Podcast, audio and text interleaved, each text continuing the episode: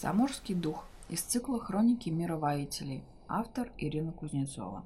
С упоением, зажмурив глаза, дракон сидел в позе лотоса и наслаждался вечерней прохладой. Ароматный травяной чай дымился в котелке.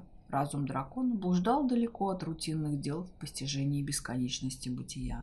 Тонкий песклявый голосок вывел его из блаженного созерцания пустоты бесконечности. «Свирепый!» Дракон неохотно приоткрыл один янтарный глаз вперился в непрошенного гостя. Около его ног стояла худющая девчонка, закованная в лату. В ручонке она сжимала огромный двуручный меч, который удивительно, как при ее худосочности она вообще смогла притащить с собой. Свирепый ущипнул себя лапой за ухо, не померещилось ли, но докучливое видение не планировало растворяться от таких нехитрых действий. «Ну чего молчишь?» – настойчиво вопросила наглая пигалица. Дракон мысленно тяжко вздохнул, что пора ему, похоже, переехать с насиженного места. Больно уж люди зачастили к нему в гости, и не заросла народная тропа за то долгое время, что он отсутствовал дома. Много путешествовал со своим другом Нерри, но после того, как тот женился и построил дом на хуторе ближе к границе Гвилберда, могучий дракон быстро заскучал на равнине. Места он любил более горные, что ли, и свирепый предпочел вернуться в свою старую пещеру – изредка навещая своего друга. Незваных гостей с некоторых пор дракон не любил, особенно женского пола. «Дома никого нет!» — рявкнул дракон, закрывая глаза обратно. Девчонка от неожиданности плюхнулась на задницу, но мигом вскочила, почти не растеряв боевого задора. «Ты кто же тут передо мной сидишь?» — искренне возмутилась она. «Я тебе мерещусь», После небольшого раздумья выдал свирепый, выдыхая колечко дыма из левой ноздри. Девчонка на миг ошалела, дернула худым плечиком, отчего крышка шлема съехала ей на глаза. Она сделала несколько безуспешных попыток поднять забрало, которое упорно не хотела держаться, и, тихо выругавшись, стянула шлем с головы, обнажив короткую, почти мальчишескую стрижку.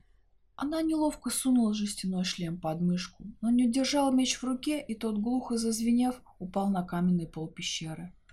Предательская улыбка начала наползать на пасть дракона. Ситуация начинала его забавлять. Девчонка недовольно засопела, глядя на хихикающего дракона, и выпалила. «Не прокатило!» «Ну, попробовать-то стоило. А вдруг?» Разочарованно пожал крыльями свирепый.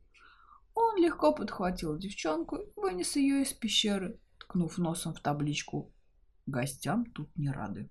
Девчонка скривила носик и возмутилась. «А я не гость! Меня зовут Атас! Я к тебе по делу, между прочим!» Пф, удивила!» — фыркнул дракон в ответ. Знает он таких, что тут с делами к нему шляются. «Я хочу, чтобы ты похитил принца, а я его спасла!» «Чего?» Дракон икнул от неожиданности, уставившись на незваную гостью со странным именем. «Ты хочешь сказать, чтобы я тебя похитил, а принц спасал?» «Ничего подобного, все как раз-таки наоборот. Дождешься их, чтобы они тебя спасать пришли. Как же? Держи карман шире!» На морде свирепого появилось растерянное выражение. «Ну а что? Уперла руки в бока девушка. Мне уже исполнилось восемнадцать, а жениха все нет и нет. В наше лихое время женихи на вес золота. Надо брать дело в свои руки. После спасения своей жизни принц в знак благодарности обязательно на мне женится. Не интересует. Отбрил несговорчивый дракон, уже оправившись от оторопи, в которую его ввергло предложение Атас. Пока он был занят спором с девушкой, пришли мужики из соседней деревни. Они неловко переминались ноги на ногу неподалеку. Свирепо метнул неласковый взгляд на непрошенных гостей. «Сударь, дракон!» Заголосил мужчина с окладистой бородой. «Мы к вам того защиты просить пришли. Завелась у нас напасть непонятная в деревне. Картошку ночами выкапывает, часть пожрет, что не пожрет, прячет по разным углам деревни. Ущерба немного, но докучает знатно. Вы уж пособите, милости ради». Дракон уже собрался излить гневную тираду на всю честную компанию. Нашли тут, понимаете, решателя вселенских проблем – как из толпы вышел маленький гном, рванул красную рубаху на груди, бухнулся на колени и заголосил. «Помилуй нас, батюшка-дракон, мы мирные селяне из деревеньки Голопопово. Не гони нас, мы в долгу не останемся. Бабы на улицу выходить боятся, куры нестись от этой гадости заморской бросили». «Почему заморской?» «Так не было в наших краях такой пакости доселе», — всплеснул ручонками гном, поправляя колпачок на голове. «Домовые забредали лешие». Вампир даже как-то было поселился на холмах неподалеку от нашей деревеньки. А чего вы ко мне-то пришли? Они мага на помощь свистнули. Были мы уже у дежурного мага в Вайсгарде, сударь-дракон, вздохнул гном. Напасть извести в три дня пообещал, монеты взял и был таков. Хватит с нас уж этих господ магов. Вы почестнее всей этой братьи будете. А вам откуда знать? пожал крыльями свирепый. «Так как же?» — вмешался другой селянин. «Все знают, что вы участник и герой в битве с андразарами. Извели напасть, что шла на юг». «Эм...» — неопределенно хмыкнул свирепый. «Ну, допустим, на Сандразаров я реально ходил». Вздохнул золотистый дракон, понимая, что после подвига таких размеров ему так легко, без ущерба для своей репутации не отвертеться от предложения селян. После часа уговоров и выпитых трех котелков чая вместе с мужиками, свирепый дал себя уговорить, что пойдет поглядит на их неведомую деревенскую пакость. А Таз увязалась следом. «Я тоже пойду, бесплатно! Ну, сухариков потом мне в дорогу отсыпьте!» — выпалила Атас. «Куда пойдешь?» — ошалел дракон. Ты же, вижу, не слишком хочешь идти в деревню. А я очень даже за. Мне надо имя себе зарабатывать. Или так и не дождусь жениха. Запальчиво выпалила девчонка. С драконом на подмогу. У меня это получится куда быстрее. Свирепый десяток секунд поразмышлял, но оставлять шуструю гостью в своей пещере одну ему хотелось еще меньше. Пусть идет, может, та неведомая тварина украдет девчонку себе в жены, избавив его от лишних проблем общения с женским полом. Деревенька была чистенькая, ухоженная. Дракон аж загляделся на цветочки-лютики, что были высажены вдоль домов. Из-за угла со стороны скотного двора вылетела приличных размеров картофельна и угодила от прямиком в лоб. На лице девчушки на мгновение проступило недоумение, вскоре сменившееся яростью. Она выхватила меч и, описав им парочку кривоватых кружочков, бросилась в атаку на невидимого собеседника. Свирепый только присвистнул от такой прыти. Когда дракон с крестьянами ступили на скотный двор, то увидели занятную картину. Маленькое круглое существо с глазами-бусинками и торчащей во все стороны серой шерсткой неслось во всю прыть от разгневанной девицы – они уже нарезали десятый круг, когда дракону надоело лицезреть эти догонялки, и ловко подставил подножку маленькому пакостнику. Тот растянулся плашмя в пыли.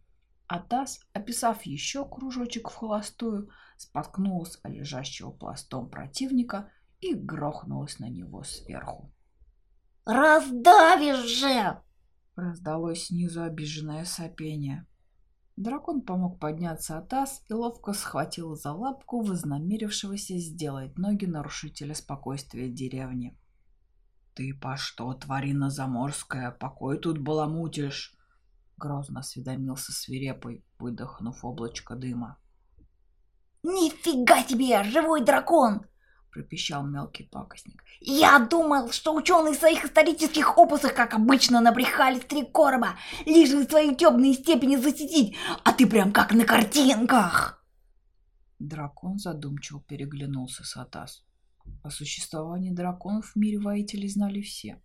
Никто бы в своем уме не поставил бы данный факт под сомнение.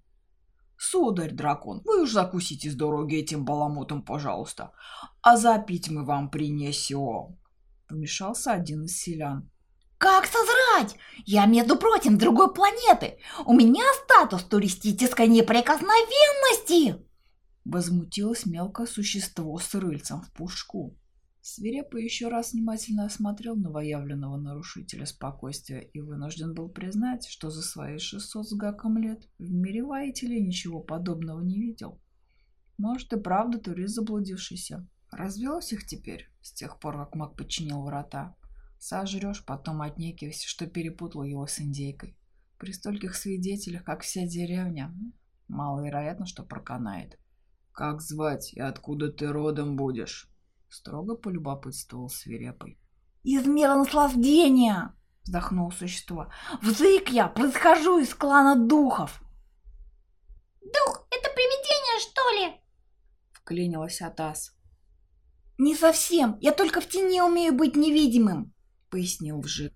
«Понятненько. За нанесение материального ущерба подлежишь депортации однозначно», — припечатал дракон. «Согласен?» — быстро согласился Вжик, решив, что это все лучше, чем быть сожранным драконом за свои проказы. «Говори координаты пункта назначения». Мордочка маленького существа погрустнела. «Я не знаю». «Так как же ты сюда явился? Не на космическом корабле же!» Воскликнул в сердцах дракон. «Дома я увязался за одной пришлой веселой компашкой в главе с вечным пьяным старцем. Уж очень витиевато интересно тот говорил. Потаскался за ними тенью по мирам, окончательно заблудился. И вот я тут!» Пропищал дух. Так и быть, в таком нелегком деле, как возвращение домой, мы тебе пособим уж. Уже миролюбивее отозвался дракон. Жители деревеньки Голопопова, обрадованные новостью, что дракон выдворит не только из деревни, но и с их планеты досаждающую им пакость, шустро насобирали ему харчей в дорогу и быстренько распрощались, пока виток добродетели не покинул их грозного благодетеля. «А куда мы летим? Полюбопытствовала Атас, сидя на драконе и одной рукой придерживая притихшего духа, чтобы не свалился. «Не знаю. Полетим в Рейсгард. Столица. Маги с проблемами Родины Духа разберутся быстро. Заодно и мужика тебе по пути присмотрим. В городах все женихов больше, чем в пещере дракона». В отборе женихов участвую, судьей буду, а то вы не выбираете. Вклинился дух, опасаясь, что дракон завалит такую важную миссию на корню. Дракон не возражал. В таком деле ему компания не помешает. А то он понятия не имеет, как искать этих самых женихов, и меланхолично согласился. На границе с северными землями величественно возвышался Вайсгард, пограничный город-крепость. Воздух был напоен морозной свежестью. Пограничье нередки были встречи с драконами, хотя доживали, чтобы рассказать о таком радостном событии, далеко не все счастливчики. Жители немного опасливо косились на дракона и его компанию, но особого испуга не проявляли. Вжик оказался довольно шустрым, не зря получил свое имя и быстро на площади созвал клич. Дракон, дескать, устраивает смотрины на жениха своей крестницы завтра в полдень, а в благодарность отвалят за невестой камушков приданное. Слово «камушки», да еще во множественном числе возымело волшебное действие, и весть быстро разнеслась по городу. «Какие еще такие камушки?» Разъяренно прошипел дракон на маленькое волосатое ухо своего ушлого собеседника. «Про это речи не было. Драконы ни с кем не делились своими сокровищами». Вжик абсолютно не смутился. «Так ты за ее сам вызвался выдать замуж!» Сплеснул лапками маленький инопланетянин. А уж раз вызвался, то будь добр обеспечь делу верный ход. А то как за такое важное дело без приданого или ты ее за ее особые дарования сбагрить собрался?» Свирепый бросил оценивающий меланхоличный взгляд на девчонку в латах, на ее торчащие короткие волосы, выкрашенные в зеленый цвет, и вздохнул. Дарования визуально просматривались не очень. Точнее, не просматривались совсем. «Один камушек. Маленький», — расщедрился дракон. «Тади, карахаборская ты морда!» Начал торговаться дух. «Ба, без ножа режешь!» Возмутился свирепый, обхватив голову лапами. «Только средних, а то знаю, притасис потом с лупой не разглядит!» «Грабеж среди бела дня!» «Два мелких хватит! Ну, не настолько мелких!» Увидев, что дракон радостно изобразил размер каменья в игольное ушко. «Не переживай, я тебе их стоимость потом верну. Ну, как заработаю. На слове «заработаю» дракон скептически фыркнул. А та стояла на деревянном постаменте и рассматривала претендентов на свою руку. Каких тут только искателей ее руки не было. И на гнедом коне, и на сером, и на белом, и в яблоко. Возраст разнился почти от детей до стариков. Собралось человек десять. Но радостная улыбка на лице Атас быстро померкла.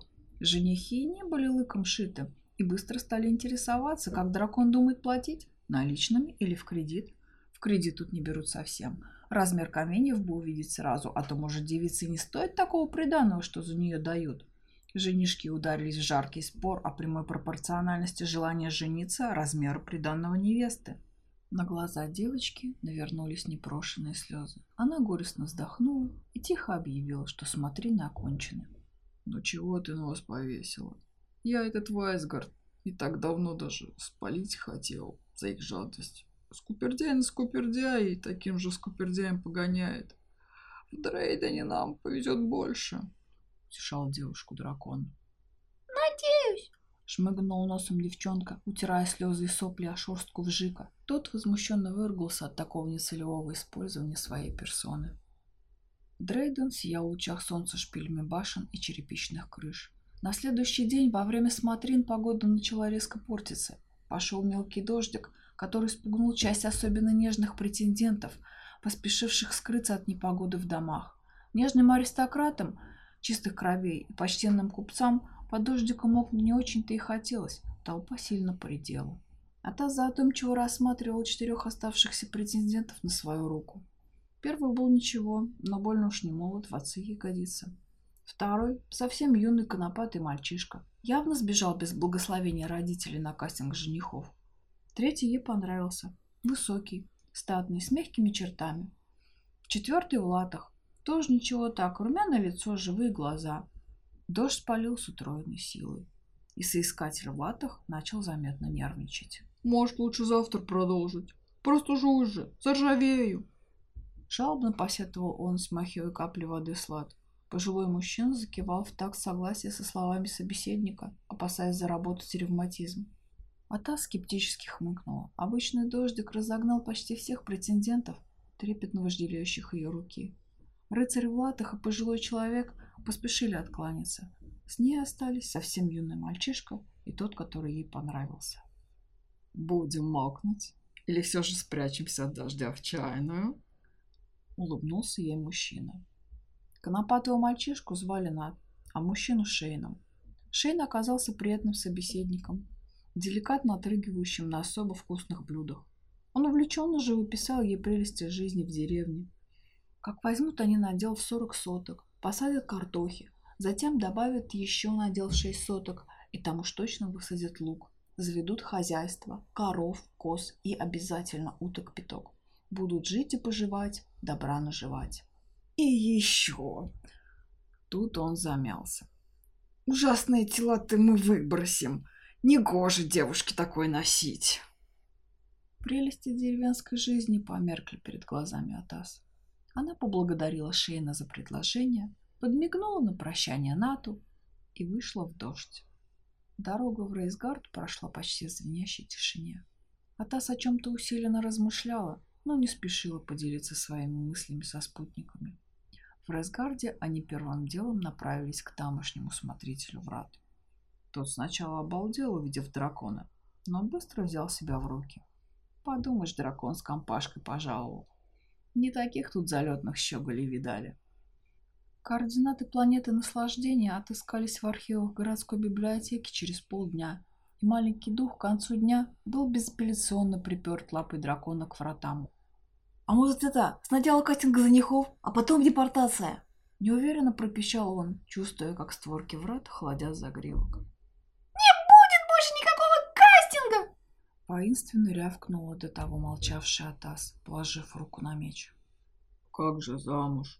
За принца?» – удивился дракон. «К лешему!» «Ко мне домой нельзя. Батя не разрешает гостей таскать в пещеру». Быстро выпалил дракон, опасаясь, что девчонка увяжется за ним снова. «В школу фехтования поступать буду!» Ответ девушки потонул для маленького духа в яркой вспышке света. Он перенесся домой. Конец. 7 ноября 2019 года. Озвучка от Маши Белкиной. Студия Орех в Белке.